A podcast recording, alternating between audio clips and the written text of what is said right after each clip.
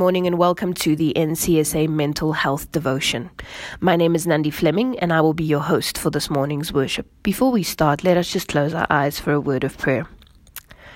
Heavenly Father, we thank you for a new morning with new possibilities, and we pray that you will help us to this day have a day that is joyous, that is filled with a positive outlook in life, where we can truly live our lives to honor you and to bless those around us, and and Lord also to to realize that although trials and temptations come, Lord, that our focus should remain on you, on the things of life which are important, and not on the things of life that distress.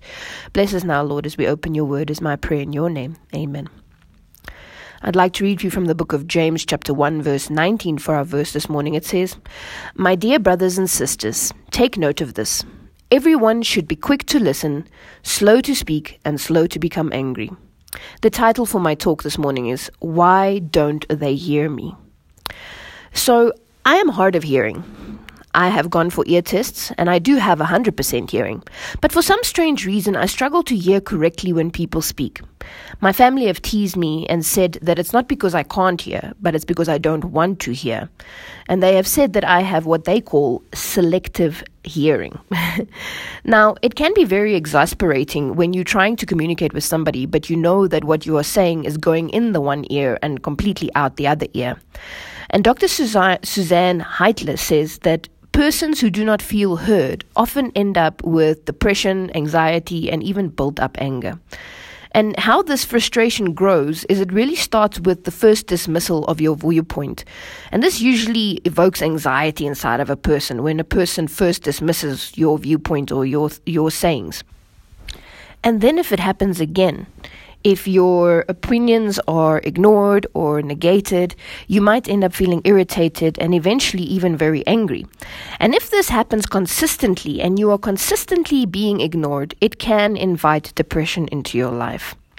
So there's a saying that goes that most people do not listen with the intent of understanding, but they listen with the intent of replying, says Stephen R. Now, the interesting thing is, is that unfortunately you can't make anybody listen to you. But what you can do is you can control your methods with dealing with these poor listeners so that it doesn't feel like you are talking to a rock. So, what does it mean when people are not listening? There are really degrees in the intensity of how people do not listen. You get those who willfully disregard what you are saying, some out of spite, others because they don't agree with your opinions, or maybe they're not listening because they don't understand what you're saying, or they're not valuing what you're saying, or they simply just don't want to listen to what you're saying and they walk away or completely ignore you. So, you really need to ask yourself the question what am I dealing with when people don't listen? So there are really 12 reasons why people don't listen, and you could probably add to the list, but I'd like to share these 12 with you. The first one is somebody might say to you, I only listen to what I believe. People tend to tune out when communication is given to them that is different from things that they believe.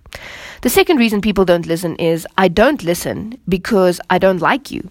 You see, if you're angry with somebody, you most likely will reject what they are saying as wrong or as unimportant.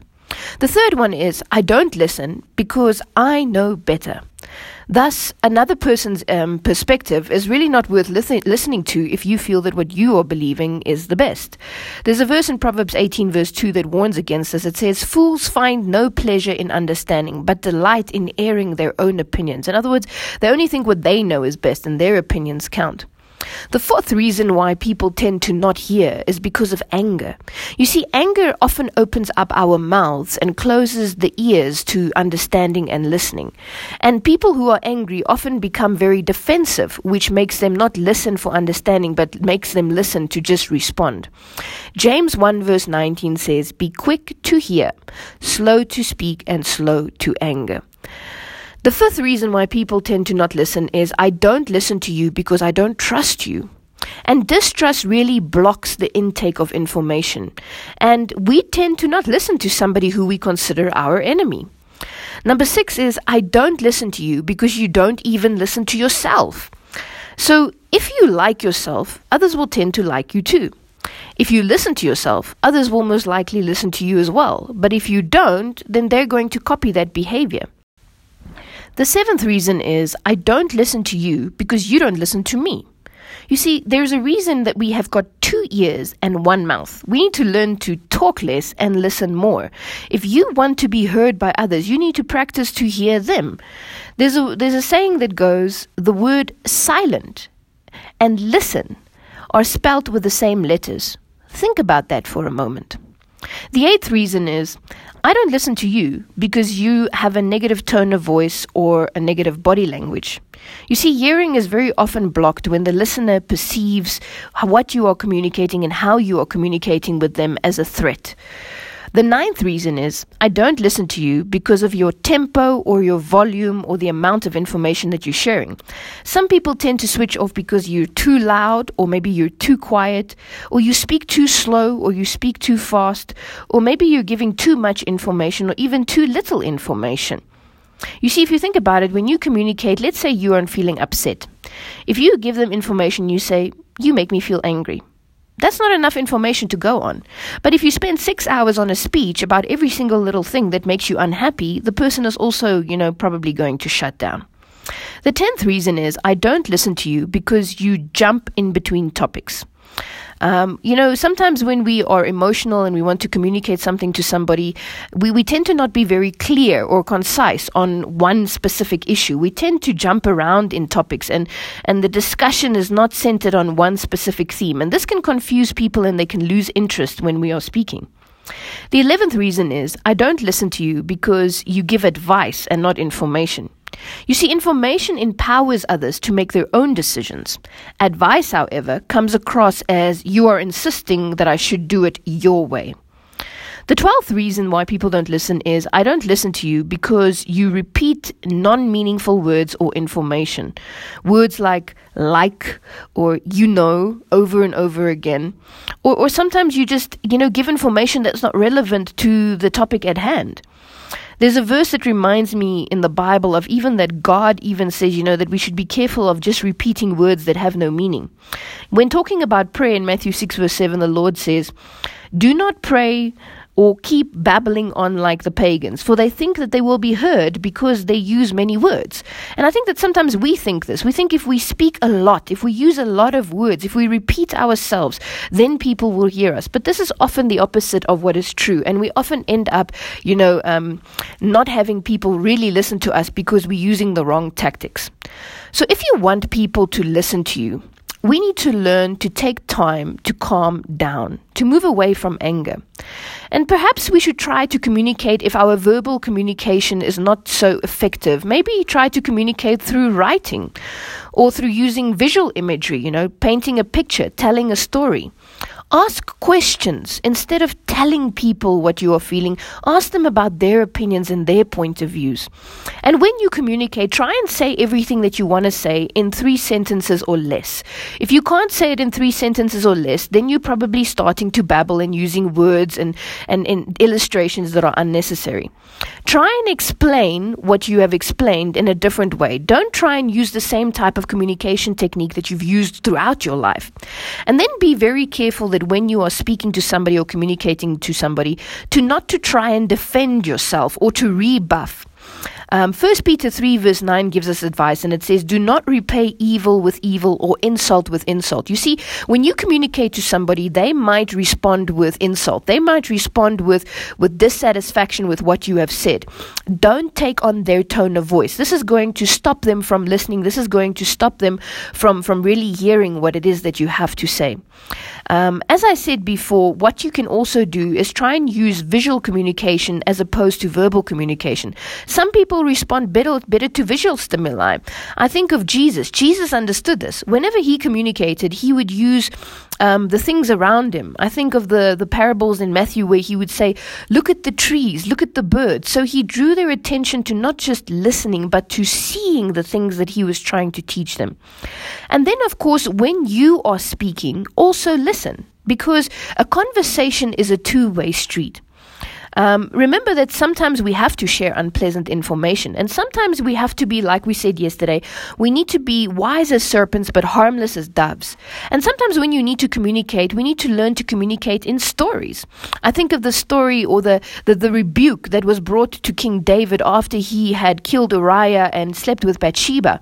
And, and when the prophet Nathan comes to David, he doesn't just tell David straight out, Listen here, David, you sinful, you stole another man's wife, um, you're going to be punished for this. No, he comes with a parable, he comes with a story, and, and through the story, you know, he, he, he, he, he tries to evoke in King David a sense of this is wrong, this is, this is not right. And once King David realized that in the story, what this man did by stealing another poor man's sheep, he's like, this is wrong. How can a rich man take a poor man's sheep when he has so many sheep already? Then Nathan turns around and says to him, King David, that man is you because you took Uriah's wife when you already had so many wives. So we can sometimes learn to use stories to communicate. And then, of course, sometimes when we want to communicate something, especially when it is of an unpleasant nature, it's better to speak to a person alone. Sometimes we bring in third parties or witnesses way before it's time to do so. And I think of Matthew 18, verse 15, that says, When you point out a brother's fault, do it just between the two of you. If the brother doesn't listen, then you can call in a third person and then, you know, you go on with the process. But don't jump straight into bringing other people into the matter when people are not listening. Remember, everybody has at times um, situations where they don't listen because of stress and being tired and you know sometimes there's just something pressing on their mind and they're struggling to concentrate. Um, however the problem comes in when they constantly ignore you. This is when the problem arises. And then we need to be careful of our own response when we realize that people are constantly ignoring us when we feel unheard and then become hurt. Because then you have one of well three options really. You can either just give up and not try and communicate with them anymore, or you can keep patiently trying to get your message across, or then sometimes we are in danger of becoming manipulative because we're trying to get our viewpoint across and people are not listening, and then we start using fear tactics and, and nastiness. So, what really should we be using speech for? When we communicate, we should use it to help and encourage and strengthen our fellow man. Ephesians 4 verse 29 says that no unwholesome talk should leave our mouths, only that which is helpful and that will build up others. We should never be scolding people or, or, manifesting harshness. We should stay away from harsh dictatorial, you know, type of communication. And we should also be careful of using that type of tone of voice, you know, to be harsh and unkind. We should put away fault finding when we communicate and all untruthfulness. Don't lie when you talk. Um, it is for your own benefit that you avoid strife. Um, Proverbs 23, verse 3 says, um, It is for your own benefit to avoid strife, but every fool is quick to move into a quarrel. You know, oftentimes when we try to communicate, we end up in, you know, quarrels and arguments and belittling and, and nastiness. Don't engage in that type of talk. Don't be loud or angry um, when talking within the home. Never raise your voice when speaking. Keep your tone of voice and your level of voice the same way. Um, don't be wavering in your decisions or your um, use impulsive words. You know, be sure about what you're going to communicate. Communicate it clearly, and and don't just you know say the first thing that comes into your mind. Think about what you're about to say. Um, stay away from using low jest or sarcasm when you communicate, but rather speak words of kindness, of tender sympathy and love. Proverbs 18, verse 21 says, The tongue has the power of life and death. So be unyielding and firm within your principles, but speak plainly so that those around you can listen and understand every word that you are saying. And then cultivate, learn how to have a soft and persuasive way of speaking, being gentle. Keep yourself calm. As Proverbs 15, verse 1 says, A gentle answer turns away wrath, but a harsh word stirs up anger. And then be patient with people, you know. People have faults and they have trials that they're going through. Matthew 7, verse 5 says that we should take the log out of our own eye first before we try and take the log out of someone else's eye. And then make sure that your thoughts are converted and that your tongue will then also be converted. You see, because if we don't think pure thoughts, if we don't have pure motives within our heart towards people when we communicate with them, then they're not going to listen because our tongues are go- our tongues are going to be harsh, our speech are going to be harsh. Luke 6 verse 45 says, "For the mouth speaks what the heart is full of." In other words, if your heart is full of anger and hatred and bitterness and you're going to speak in that way, people are going to tend to not listen. So be careful of what is in your heart. Convert the heart. And then also, please remember to choose the right time and place to communicate specific messages. There's a time and a place for everything. Now, all jangling and unpleasant and impatient, fretful words will tend to destroy the peace and happiness of our families. It tends to destroy health, and eventually, it's a cause of forfeiting even our eternal happiness.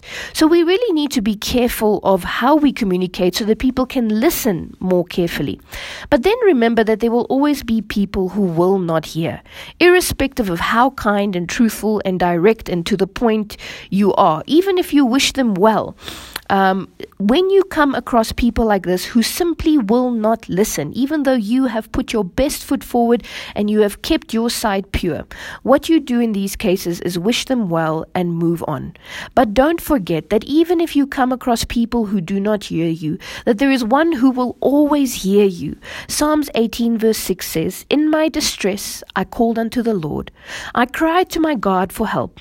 From his temple he heard my voice. My cry came from him, and it came into his ears. And my prayer for you this morning is, is that as you realize that sometimes the reason people don't hear us is because, you know, we tend to, to, to speak in harsh ways. We tend to, you know, um, not be trustworthy. We tend to be very unkind.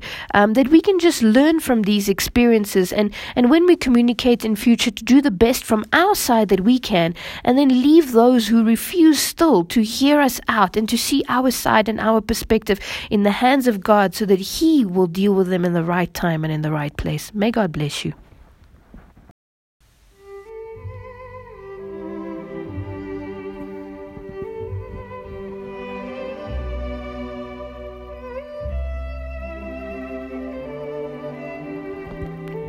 The Pastoral Counseling Department of the NCSA invites you to join our daily mental health devotions. You can subscribe by WhatsApping the word yes to plus 2783 Broadcasts will be sent out directly to your phone each morning at 8 a.m. Topics are centered on biblical and psychological guidance to achieve good mental health and a balanced lifestyle despite the trials and crises of life. If you are interested in receiving these daily WhatsApp audio devotions straight to your phone, then WhatsApp the word yes to plus two seven eight three six five eight four two nine six. And now, may your darkness turn to light as the Sun of Righteousness rises with healing in his wings.